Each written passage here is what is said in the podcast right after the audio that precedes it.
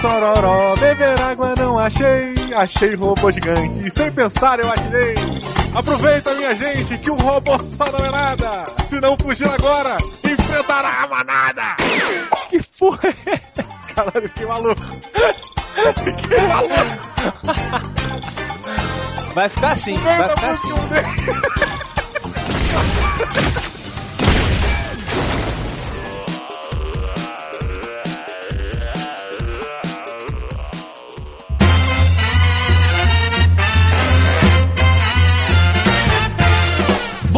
Dia! Boa tarde! Boa noite. Estamos começando mais um Matando Robôs Gigantes, episódio número 1 um de livros. Eu sou o Beto Estrada e estou aqui com Afonso o Solano. diretamente de Brasília. Diogo Leitor. Olha que piada. Olha só! Todo engraçado ele. Diogo, você é um leitor, Diogo? Mas é, cara, eu sou, eu sou leitor mesmo, gosto mesmo, gosto muito, até por indicação do Roberto. Roberto ensinou a ler, é isso? O Roberto me ensinou a ler, eu sentava no colo dele, eu ficava apontando pras figuras, ele falava bola, aí eu bola.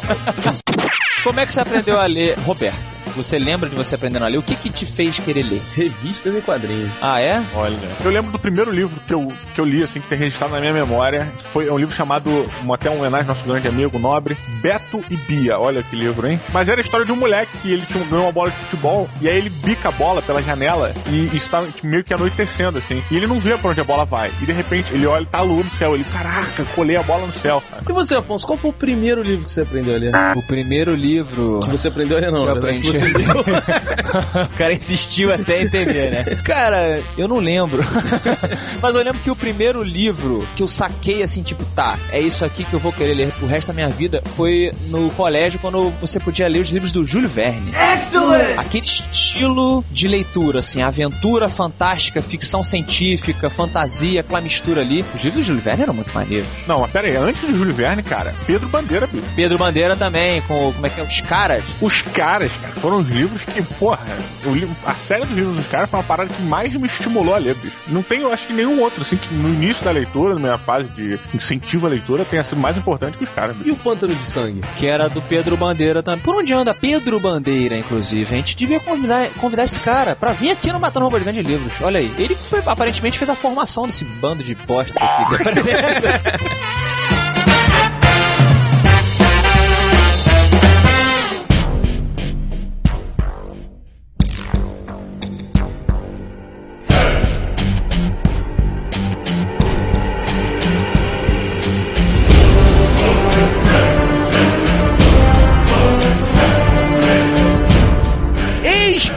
que chega o dia do episódio de livros, meus amigos. é hoje? É hoje. Tô nervoso, tô nervoso.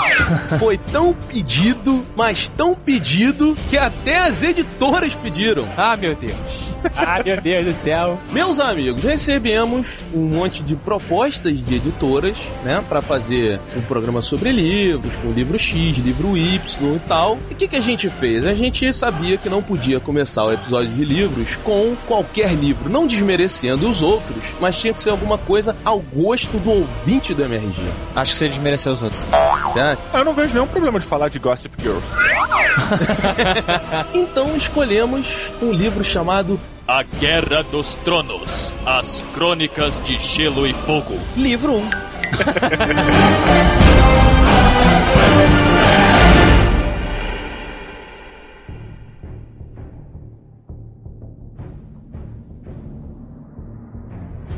Em uma terra onde o verão pode durar décadas e o inverno toda uma vida, os problemas estão apenas começando. O frio está de volta. E nas florestas ao norte de Winterfell, forças sobrenaturais se espalham por trás da muralha que protege a região. No centro do conflito estão os Stark, do reino de Winterfell, uma família tão áspera quanto as terras que lhe pertencem.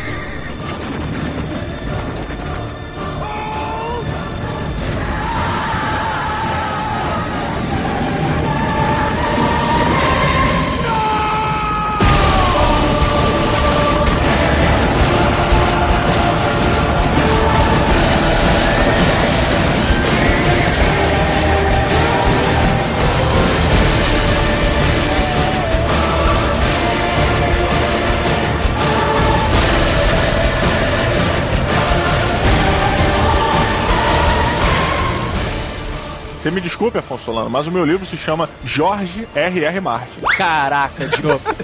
É verdade. Ah, Roberto, fala sério. Não, não, eu aqui. acho que o livro, na verdade, o nome do livro, gente, é Martin. É É escrito pelo Jorge R.R. É. e é, se chama Martin, A Guerra dos Tronos. Por que, que o nome do autor é tão gigante, cara? Esse cara é conhecido e eu não sei? Esse cara escreve muito roteiro de filme de Hollywood, Ah. escreve seriado e muita coisa. Ele é, ele é um cara do meio do entretenimento. Mas eu, eu não piloto você botar o nome do autor maior do que o nome do livro, cara. Como assim? Ainda mais Martin. Martin é o nome do seu vizinho que não devolveu a, a furadeira, assim. Diogo Braga, o nosso homem da espada e do escudo, o nosso guerreiro valente, por favor, a sinopse de A Guerra dos Tronos da editora Leia. Pô, bem, um, rapidamente, Guerra do Trono conta a história de uma terra mais ou menos parecida à Idade Média na Europa, com algumas diferenças. Seria uma terra paralela, né? Um mundo paralelo, Uhum. onde as estações do ano duram décadas ou até séculos, né? E, e, por exemplo, o verão pode durar 20 anos, e o inverno pode durar uma vida inteira. Tanto que tem pessoas no livro que nunca viram o verão. Nasceram no frio, morrerão no frio. Então, é uma, as estações no, no, no livro são coisas muito importantes. Tanto que já começa. O inverno está chegando. E isso, Diogo, é o lema da casa dos Stark. Mas e aí? Aí o inverno está chegando, ou seja, todo mundo vive no frio, todo mundo em casa a casa. Não, não é que todo mundo vive ou não viva no frio. Só que as estações são algo importante. E o que que acontece? Conta o, o mundo todo, ele, é- ali aquela parte do mundo, ela é dividida por... Ela tem um reino que é um trono de ferro. Que tem um rei que comanda e tem subdivisões desse reinado, que eu vou chamar de estado, mas não é, que são outros reinos inferiores, né? Que respondem ao rei. São as casas. E Guerra do Trono conta a história dessa disputa das casas, desse, desse complô, dessa briga das casas para ver quem vai estar mais próximo à sucessão do trono de ferro. E no livro nós acompanhamos o senhor Lord Eddard Stark. Aí começa a discussão, porque no livro a gente acompanha a gente pra cacete, cara. Cara, isso é foda. No livro não tem uma pessoa principal. Esse é o grande lance do livro, que é incrível. Sim, cara, os capítulos, eles são divididos pelo nome Da dos pessoa, personagens, cara. exatamente. Não, mas não é só, não é, e não, assim, não é um narrador falando. Quando você chega no capítulo, vamos supor, no capítulo da Sansa, tá lá. A Sansa, que é a filha do, do Edward Stark, do Ned, e porra, quando começa, é ela falando o que ela está vendo, o que está acontecendo pela visão dela, com as limitações da visão dela do fato. Que incrível, cara, incrível. Cara, e, e essa narrativa é muito maneiro, porque a história, ela é muito política. E assim, é um continente inteiro, e você, durante o livro, você tá lendo vários pedaços, tá, tá acontecendo um monte de coisa no continente inteiro. E cada pessoa tá em um desses lugares. Pois é, Beto, o legal é que você tem, geralmente, uma pessoa de, de cada casa. Então você tem um ponto de vista dentro de cada casa que tá disputando aquilo ali, que tá com. é,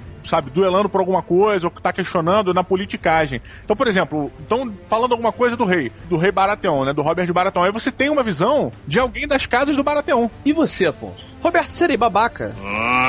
Porque você falou uma frase que não fez muito sentido pra mim. Você falou assim: Não, o legal é porque o livro tem muita política. Uhum. Isso não é legal, Roberto. Deixa eu te Ah, falar uma coisa tá. sobre a palavra legal. Legal não contém política dentro, do, dentro dela. Contém. Não, não contém. Só que é o seguinte, deixa eu falar. A política aqui, ela é maneira porque o cara escreve muito bem, por causa da perspectiva de cada pessoa envolvida na política e porque ele detalha não a política em si, mas sim a razão humana por trás daquela política de cada pessoa agindo dentro daquela, daquele conflito. Sim, mas esse é que é o lance do livro. Ele tem a politicagem. O rei, ele precisa. O, o cara que era a mão do rei, né? Que era o cara que era, seria o, o. o Afonso aqui no Matando Robô Gigante pra mim. Sacanagem!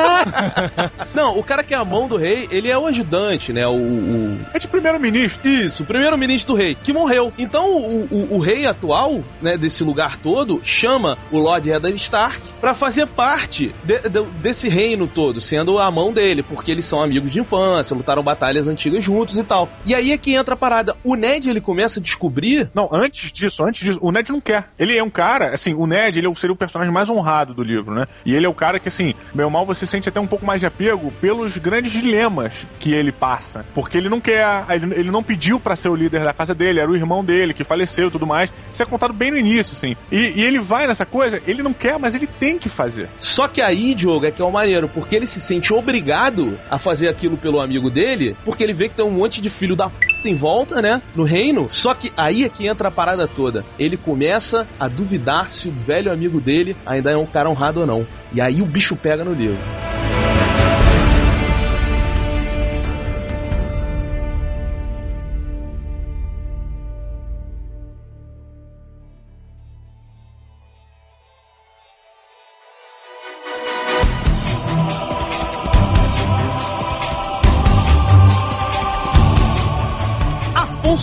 Sou eu. sua opinião literária Ah, sobre a Guerra dos Tronos. que peso, que peso que ganhei. É, é um livro pesado, inclusive, o Roberto. Aliás, um adendo, amigos ouvintes.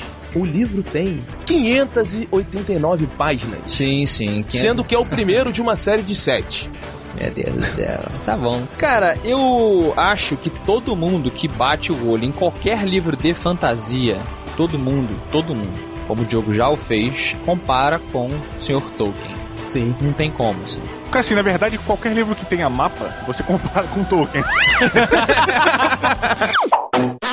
Sim, sim, até porque o Tolkien, e, e não, não, só, não vou dizer só o Tolkien, mas a equipe responsável por fazer perpetuar a obra do Tolkien instalou um modus operandi para esse tipo de obra.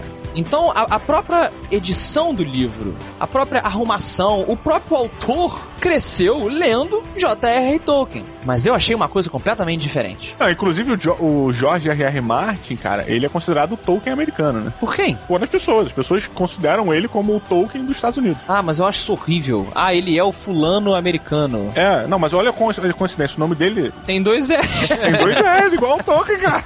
Não, mas é, ba- é bacana, porque assim, é uma coisa diferente, é uma coisa fantástica, mas ela me pareceu. Ela me pareceu não, ela é mais fincada na nossa realidade. Sim, ele tem, ele tem dragão, ele tem até a- a- seres mágicos, mas eles passam, né, que nem uma brisa. Você, você é, não vê isso. É menos mágico. E não é o foco principal, são as pessoas. Isso, o, o foco principal são as pessoas. E eu fiquei um pouco preocupado quando, quando eu vejo muito, muito, muito grande, assim, né? E aí você falou também, não, essa coisa da política, não sei o que. Eu falei, porra, lá vem bagulho chato pra caramba. Mas, cara, ele já começa com. mostrando pra você que existe um problema, existe um conflito entre os seres humanos e os outros. Não, eu acho que um livro que começa dizendo pra você que o seu maior inimigo é o frio. O frio, como vocês falaram no começo, ele é um personagem do livro.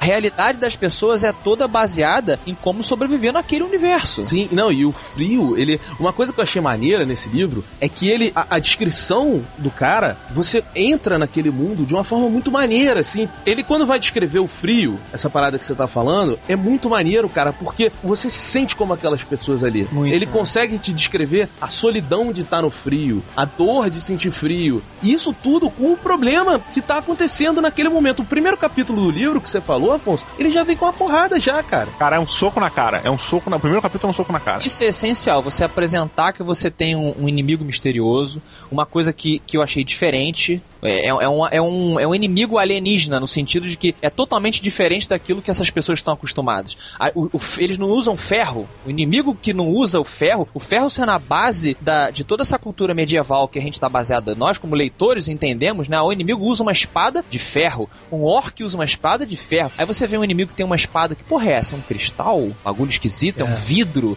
Você já fica incomodado. Eu- o começo do livro me capturou muito. E aí, depois desse começo, é que eu acho que entra, assim, pra mim, é a parte mais legal do livro. Que Não sei se o Diogo mais concorda. chato, é isso? Não, cara, é que depois desse começo, acaba todo esse lance do, do, do- do inimigo sobrenatural e essas coisas todas. Acaba não, pausa, né? Sim, mas aí você começa, você fica um longo tempo lendo sobre as pessoas, como é que é a vida das pessoas, as coisas que vão acontecendo. E eu, eu me lembro que eu, que eu tava lendo o livro, eu falei assim, pô, mas tá muito tempo parado esse livro. Não tem muita ação, não tem muito movimento. E aí lá na frente acontece uma paradinha Aham. que linka explica tudo aquilo que veio acontecendo e você entende por que, que eu tenho que ler que um, um moleque gosta de andar no telhado. Isso sabe? é maneiro, aham. Isso é E eu fico um capítulo inteiro lendo sobre as aventuras do moleque no telhado. Mas isso é foda porque você tá tridimensionalizando os personagens, que a gente sempre fala aqui no Matando Robô Gigante. Isso nesse. Cara, é muito bem feito. Tem que dizer por que, que o cara vai fazer aquilo. Não é simplesmente ele sobe nas paredes.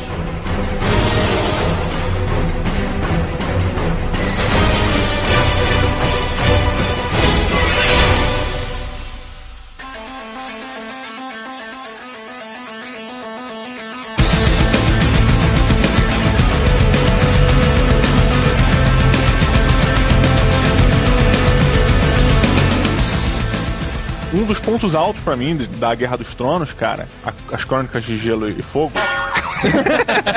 Longo pra cacete o nome. É, Livro 1 do George R.R. Martin. da editora Da Leia editora Leia. do Martin.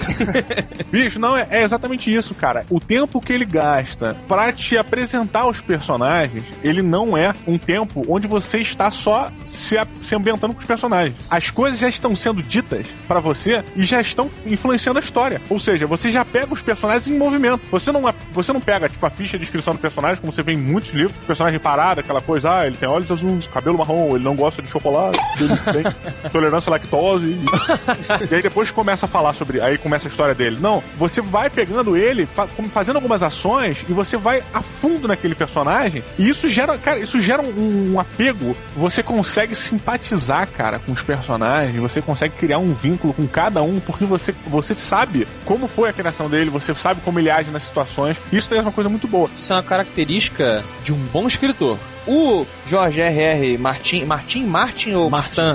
O Martin é bonito. Martin é maneiro. Martin é maneiro. Vamos falar Martin a partir Vamos, agora, vamos. então. O Jorge R.R. Martin, ele faz isso, é o que o Diogo falou, é isso que me capturou. Um fator alto pra mim na Guerra dos Tronos, seguindo essa linha, é o fato de você não ter um personagem principal. Não adianta você falar, ah, mas o Robert, ele é o cara que a gente segue. Ah, mas o Ned, ah, mas, o, mas a, San, a Sancha, mas o que for. Não tem. A partir do momento que você tem o ponto de vista de cada personagem, cara, não tem como você dizer aquele é o personagem principal. Você acaba se identificando com um deles porque você é de um jeito. E tem um personagem que é mais parecido, ele tem ações parecidas com a sua. Sim, sim, isso é maneiríssimo. Isso é incrível, cara. Isso é incrível, incrível, incrível, cara. E a Guerra dos Tronos não tem esse nome à As toa Crônicas de Gelo e Fogo, livro 1. da editora Leia. Da editora Leia, Jorge Martin. Martin. Diogo, e aí a gente tá falando aqui do frio, do do Ned, da Sansa, de todo aquele reino, a mão do rei, essas coisas todas, mas de repente o senhor Martin leva a gente pro outro lado do continente, cara. Onde a grama é verde, né? Onde os pássaros cantam. Isso, cara. Lugar que não, não tem gelo, cara. E, Onde o verão perdura durante um cacetão de Dez tempo. anos. 10 anos. e aí, cara, Que horror, 10 anos de verão, hein? entra personagem. Desculpa, que eu odeio verão. E aí entra personagem, cara, que é, na minha opinião, a que mais cresceu no livro e toda aquela história, porque nesse livro, uma maneira que você vê que tem um pouco da história é, do mundo mesmo, da evolução da história do mundo, da era medieval. Então, assim, essa briga das casas, pra quem conhece, ela é igual à Guerra das Rosas, que aconteceu lá na Inglaterra, que foram duas famílias lutando pelo poder. E do outro lado, É. você tem o que seria os os mongóis de Gengis Khan, Ah, tá. Gengis, grande. que é aquela, aquela coisa mais tribal, sabe? Que é, o- é o líder, que tem um líder ali que ele é, é, é o Gengis Khan, assim. Aham, encarnado. Aham. E essa história do outro lado também, cara, é muito maneiro, porque você vai acompanhando duas histórias que vão se mesclando em capítulos, Uhum. mas que você percebe que o, o passado dessas duas histórias é o mesmo. E a melhor personagem em matéria de evolução tá ali. Bola uma coisa sensacional na Guerra dos Tronos, as Crônicas de Gelo e Fogo, do George R.R. Martin, é da editora Leia, Livro livro 1, perdão. Cara, não, é a presença feminina, cara. As mulheres, elas são muito importantes na trama e é uma coisa que a gente não vê, não vê, não tá habituado a ver muito em literatura fantástica, assim. Principalmente um autor homem escrevendo bem sobre mulheres. Ah, É escrevendo como mulheres, não como como é, damas em perigo, simplesmente, ou a mulher bidimensional, mas como uma pessoa que existe e que tem noção do papel dela. É, e é, isso assim, ele descreve as mulheres, cara, como uma mulher naquela época provavelmente seria, com suas vaidades, as suas desconfianças, os seus medos, pela mulher não ter a presença e a importância que um homem tinha naquela situação. Como a mulher como, como moeda de troca. Também, cara, também, sabe? Como no nosso mundo foi muito também. Exatamente. Você vê então uma presença feminina, cara, sendo é, potencializada diante de um uma disputa política sabe? Uma coisa muito sensacional, cara. Mulher agindo por trás, sabe? Manipulando, outras querendo ser homens, sabe? Não ser sapatão. É, mas o lance, assim, é uma presença que é uma coisa muito legal de você assistir. A- Assisti só na HBO depois, jogo. Ainda não. Eva- Exatamente. Ainda não chegamos lá. Ah, vai virar um seriado. É, então, eu queria entender mais porque eu não tô acompanhando como é que é isso. Vai virar? Vai a HBA. HBA, maluco. HBA, maluco! A HBO comprou os direitos do livro, porque esse livro, na verdade, ele saiu em 96, 97, assim, lá nos Estados Unidos. É, mas não é um livro só, né, Beto? Não, então, são sete livros. O um Mas saiu o, o lá- Guerra dos Tronos, Hum. livro 1, As Crônicas de Gelo e Fogo da editora Leia, Do Jorge R.R. Martin. Isso. Martin. saiu, cara, lá nos Estados Unidos, é, foi em 96 ou 97. 96, né? E ainda não terminou, porque os livros são enormes. E o cara gosta muito de escrever. O sexto livro, ou o quinto, não me recordo, Ah. ele tinha mais de mil páginas. Ah, tá a de editora chegou pro cara e falou, pô, vamos dividir, Ô, né? Martin, olha aí E aí mole viraram dois livros. Mas assim, a HBO, porque esse livro ele é um sucesso mundial, cara. Eu, quando eu peguei esse livro, a coisa que mais me impressionou nesse livro foi o comentário do site Sci-Fi, que faz um review, que é A Guerra dos Tronos é a mais importante obra de fantasia desde que Bilbo encontrou o anel. Mas isso eu acho escroto, cara. De novo, nada a ver você ficar comparando. Porque, cara, pra que que ficar comparando? Não é assim? uma comparação, não, cara. É, É, te sim. falando que é a mais importante desde o que começou o Senhor dos É Anéis. uma comparação. Não é uma comparação, Afonso. Não, Roberto. Isso Como tá não, Diogo? Ele botou, eu acho que ele botou o Tolkien, no, o Senhor dos Anéis, no local dele. Ó, o Senhor dos Anéis tá aqui. Depois do Senhor dos Anéis, você vem e segue uma linha de livros. Comparando. Não, você não tá comparando. Você tá falando que existe o ápice, que é o Senhor dos Anéis. E de- durante muito tempo, muita gente copiou. Muita gente tentou ser o novo Senhor dos Anéis. Ah. E hoje chegou um livro que ele não tentou ser um Senhor dos Anéis. Que ele não tentou copiar o Senhor dos Anéis. Ele se coloca ao lado. Assim, gente, não tô falando da qualidade, não tô comparando isso, tá? Mas ele se coloca ao lado em ser uma história de fantasia Minha originalidade, né? tão original quanto. Não, isso eu concordo com vocês. Eu só acho que é uma, é uma forma. Você compara as coisas, não quer dizer que você tá dizendo que um é melhor que o outro, não. Mas você compara em níveis de importância. Isso que eu quis dizer. Eu concordo com você. Quem se importa com o que eu acho também sobre se, se o Senhor dos Anéis é isso, aquilo? É muito bom, o Senhor dos Anéis é bom, o Jorge Martin tá mandando bem pra caramba. E aí? E aí, Afonso, que o inverno está chegando e vamos para a nota rápido porque vai esfriar.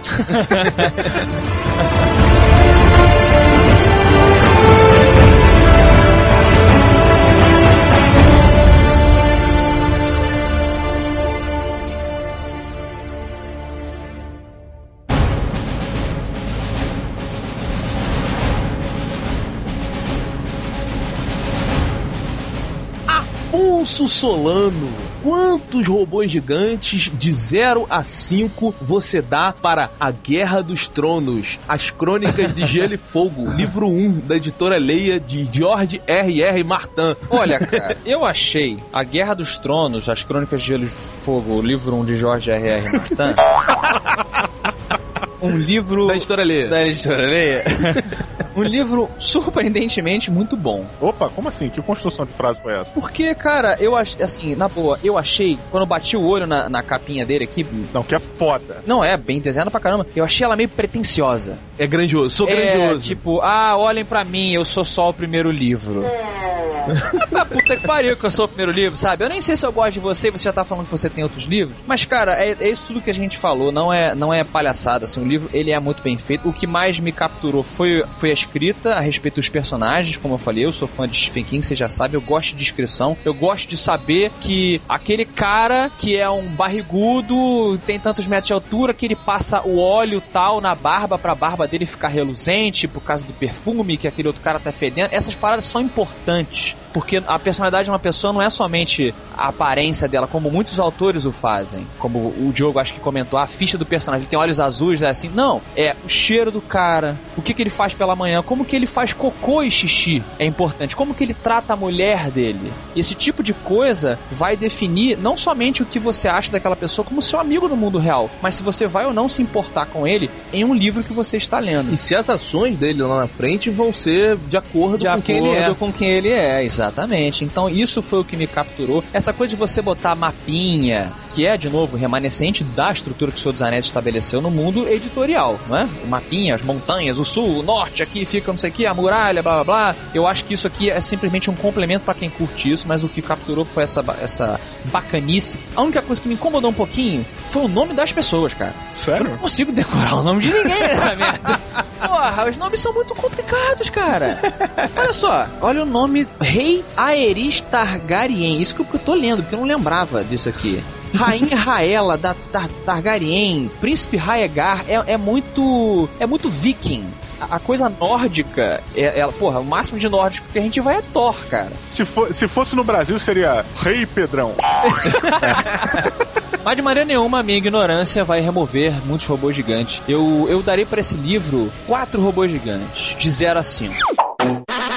Diogo Braga, quantos robôs gigantes você dá para A Guerra dos Tronos, As Crônicas de Gelo e Fogo, livro 1, de Jorge R. R. Martin? Da editora Lé. Da Lê, é. Cara, vou começar pela nota. Eu dou 4.5 robôs gigantes. Olha, Eu acho que é um livro é, espetacular, assim, não porque a gente tá, tá falando pela Lê, porque ela mandou o livro pra gente, não tem nada disso. Até porque a gente ia escolher aqui um livro que realmente a gente gostasse. Sim. A gente recebeu outros livros pra falar e estamos falando dele porque é foda do caralho. assim, o livro tem alguns problemas? Tem. Tem uma linguagem meio complicada, talvez devido à tradução, não sei, mas que não tira em nenhum momento, para mim, o brilho do livro. De Dragonlance, porra, eu me amarro em livro de RPG, romance de RPG. Eu leio os livros do, do Star Wars, leio os livros do Star Trek, leio, algum, leio algumas coisas, né? Não tenho tempo para ler tudo, mas eu me amarro, cara, numa leitura mais fix, muito ficcional e tal. E o livro de fantasia capa espada, cara, é uma coisa que me chama muita atenção. E esse livro foi uma coisa surpreendente, como o Afonso disse. Essa, essa visão do, do autor, de você ter um ponto de vista de cada personagem, você conseguir entender as motivações de cada personagem no livro, foi uma parada sensacional. E era uma coisa que eu, eu sentia que tinha um vazio dentro de mim. Sentia. Ai, meu Deus. De repente, li essa parada e falei, caraca, tá aí, cara. É a sua nova série, então. É a minha nova série, é o meu novo Walking Dead, cara. então eu dou 4.5, eu acho sensacional. Quem gosta de RPG não pode perder esse livro, cara. Roberto Duque Estrada, qual a sua nota para George R. R. Martins, A Guerra dos Tronos, As Crônicas de Gelo e Fogo, livro 1, Da editora Lê. da editora Leia? Cara, É, eu leio muito livro. eu E leia. leio- Eu leia. Tá bom. Usa o, o, o patrocinador. E eu leio muito livro de fantasia. Cara, e hoje em dia o que mais tem, depois que o Peter Jackson fez o filme do Senhor dos Anéis e o Harry Potter vendeu horrores, só tem livro de fantasia. Pô, tá um desespero, Na livraria. né, cara? É. Então, e eu tô lendo muita coisa. O que me chamou a atenção nesse livro, A Guerra dos Tronos, Crônicas de Gelo e Fogo, livro 1, Isso. De quem? Quem foi que tá publicando, da então? editora Leia. Leia. Boa editora essa aí. Não, cara, é porque eu sou fanático pelo Cornwell. Cornwell. Bernard Cornwell. Ah. Crônicas de Arthur. O livro do arqueiro lá. Trilogia do Arqueiro. Excalibur, inimigo do rei. Esse cara é esse, cara? E o, o, o Cornwell, ele, ele é muito pé no chão, ele é baseado muito em história. E sempre tem uma insinuação de que alguém, tipo, a bruxa faz feitiço, mas nunca mostra. O Merlin, ele, ele, ele é mais uma figura imponente do que Sim, aquilo sim, que as sim. pessoas acham. E esse livro, o, o, o Guerra dos Tronos, ele consegue balancear entre não ser a magia galhofa, que nego fica soltando fireball pelo nariz, sabe qual é? Que é um poder legal, inclusive. Meleca de fogo. Meleca. E a história é crível, sabe? Então, assim, isso me chamou muita atenção. E a parte de ter um mapa ajuda demais, ah, cara. eu nunca volto no mapa. Eu, Sabe- Não? Que isso, cara? Toda hora. eu não me importo com o mapa. Cara, o desktop do meu computador é um mapa. Cara, esse livro, ele, ele tem.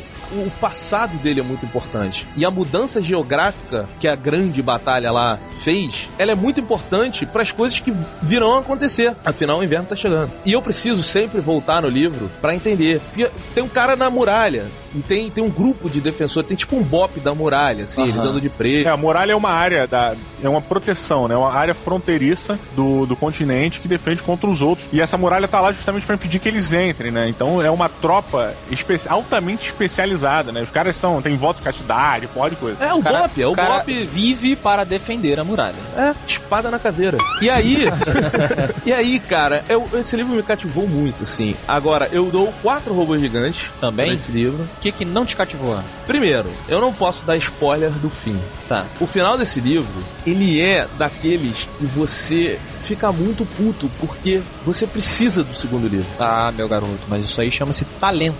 É, exatamente. e cara, e, e nesse livro em especial, isso é muito, muito, muito maldoso. Mas cara, é um livrão pra quem gosta de livro de fantasia e magia e de literatura séria. E de um pouquinho de sexo, né? Que os cenas de sexo são ótimos. Meu Deus do céu!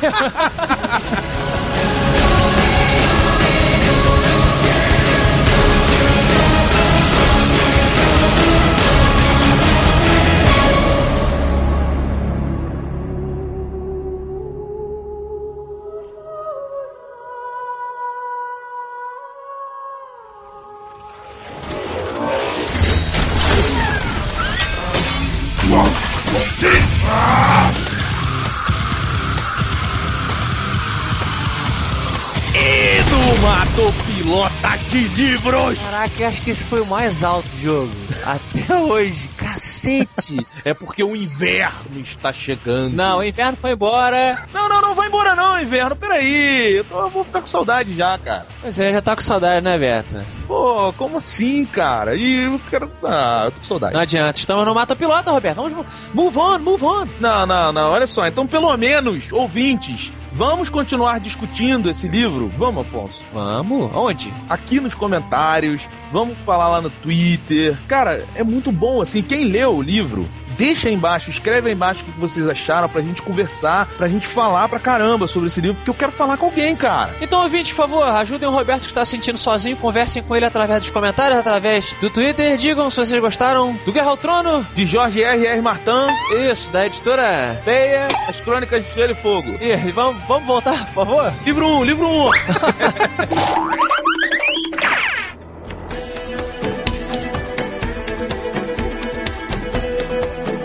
Meus amigos, deixa eu fazer uma pergunta para vocês. Ah. Eu comprei pela Amazon uma dramatização da BBC do Senhor dos Anéis em áudio. Dramatização em áudio. Tipo um audiobook.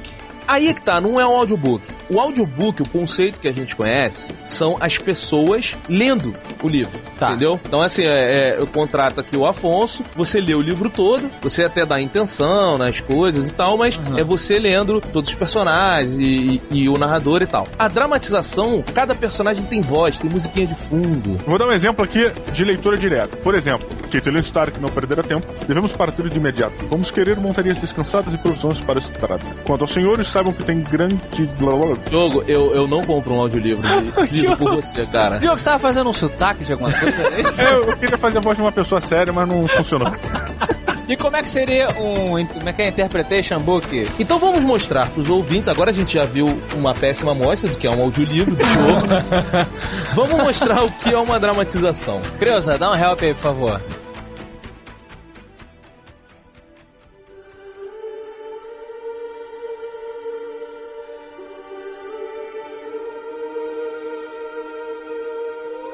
Will fora um caçador antes de se juntar à patrulha da noite. Bem, na verdade, fora um caçador furtivo. Os cavaleiros livres de Malister tinham-no apanhado com a boca na botija, esfolando um dos seus gamos e apenas pudera escolher entre passar e vestir-se de negro e perder uma mão.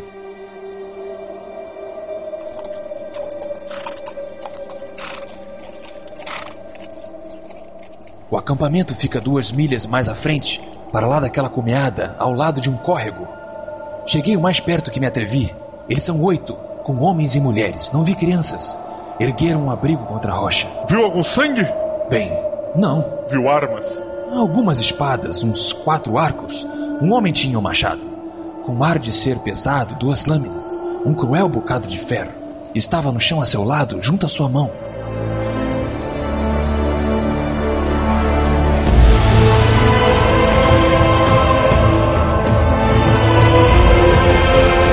Bom, eu não compro uma dramatização de vocês, mas os Ah. ouvintes entenderam como é que funciona. Seu banana! A pergunta é: Afonso Solano, É. você mata ou pilota dramatização em áudio e audiobook? Tá, vamos lá.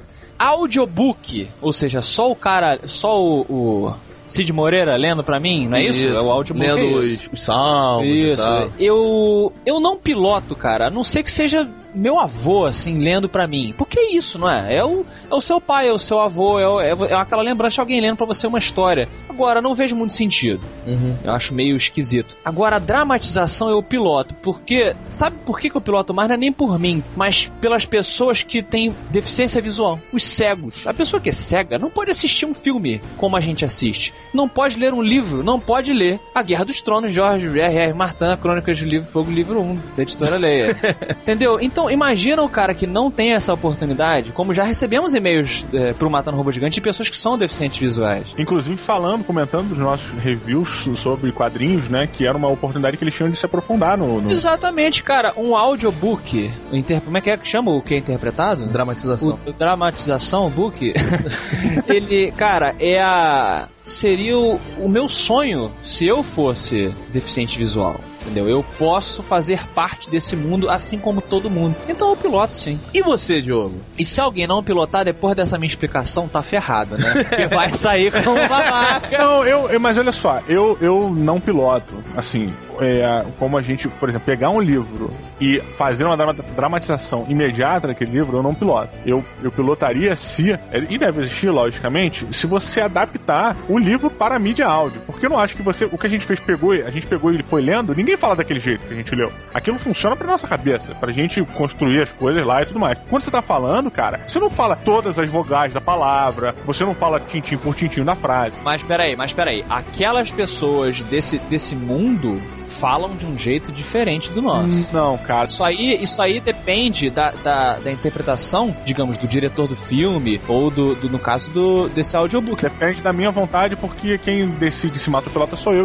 Não, não, sério mesmo, porque, por não, exemplo, mas eu não acho. o discordo. Senhor dos Anéis, cara, as pessoas só falam com aqueles sotaques porque o Senhor dos Anéis veio daquela área do nosso planeta Terra. E as pessoas lá falam com aquele sotaque britânico e por aí vai, irlandês e assim vai. Não, o, o- a dramatização do Senhor dos Anéis que eu comprei, ela, ela é muito. É, é igual ao livro. Isso é horrível. Não, não é, Diogo. É sensacional. Cara, eu não gosto. Eu não gosto exatamente disso. Eu acho que o áudio é uma mídia diferente do livro. Se você vai pegar um livro e vai colar no áudio, eu não gosto. Não me atrai. Eu acho que automaticamente no áudio, quando você tá correndo, por exemplo, uma situação de perigo, o cara tá lutando, o cara não vai falar, nunca mais olharás para a minha nobre amada. Ele não vai falar com todas as palavras na boca, cara. Ele vai comer, ele tá numa situação de perigo, cara. Não, tudo bem. É isso que eu tô dizendo. Não- quando eles vão fazer o audiobook, eles não fazem esse tipo de adaptação. É muito raro. O que eu digo é isso. Eu acho que o áudio, ele tem que ter um tratamento, sabe? Você tem que ter um roteiro um específico para a dramatização. O audiobook eu não piloto, a não ser que sejam livros mais técnicos e tudo mais. Agora, livro de ficção e romance eu não piloto. A não ser que você não tenha tempo de ler, aí cai pro audiobook,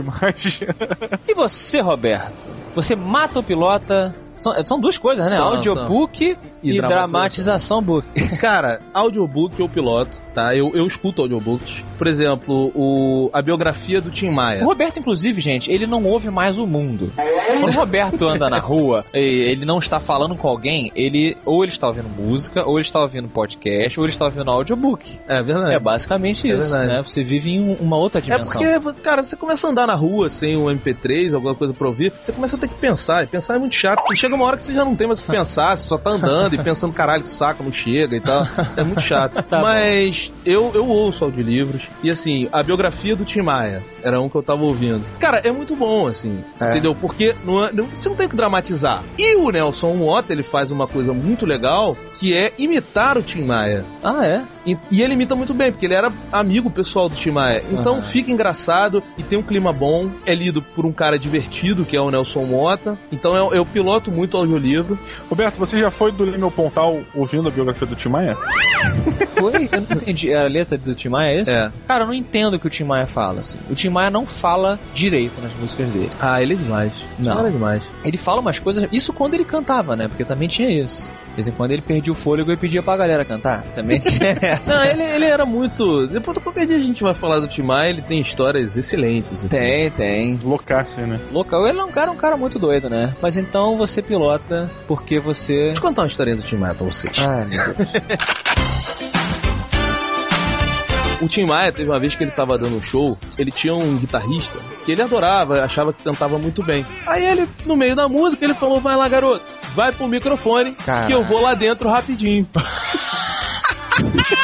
Que show zoado! E aí botou o cara no microfone cantando, e se passaram três músicas, o público começou a notar que o cara não saiu do microfone. Meu Deus. E o Tim Maia não voltou. E aí passaram mais duas músicas, cinco músicas depois, ele começou a vaiar o cara. Aham. E aí quando ele começou a vaiar o cara, vaiar o cara, o Tim Maia saiu lá de dentro do camarim, pegou o microfone e falou: Isso é uma falta de educação que vocês estão fazendo. Quer saber? Também não canto mais pra vocês. Botou o microfone pra fora.